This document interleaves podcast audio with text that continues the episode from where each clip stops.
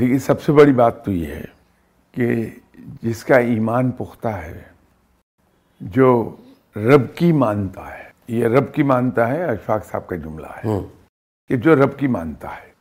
آسان لفظوں میں یوں کہیے کہ رب جس سے راضی ہوتا ہے اسے دین کی سمجھ عطا فرما دیتا ہے۔ اور جسے دین کی سمجھ عطا فرماتا ہے اسے علم عطا فرما دیتا ہے۔ اور جسے علم عطا فرماتا ہے اسے حکمت و دانش عطا فرماتا ہے۔ ٹھیک سر۔ اب جس آدمی کے پاس ایمان ہے وہ تو رب کی مانے گا۔ اور جو آدمی رب کی مانے گا وہ رب کے قریب چلا جائے گا۔ رب اس سے خوش ہو جائے گا۔ ٹھیک ہے سر۔ اور اسے علم عطا فرما دے گا۔ اس پر چیزیں کھلنے لگتی ہیں عیاں ہونے لگتی ہیں۔ اچھا سب سے بڑا انعام ہے کہ اس بندے کے اندر ایسی حکمت و دانش پیدا ہو جاتی ہے سر۔ کہ خلق خدا اس سے فائدہ اٹھاتی ہے۔ لوگ اس سے مشورہ کرتے ہیں۔ سر۔ اس کی رائے لیتے ہیں اپنے معاملات میں۔ صحیح سر۔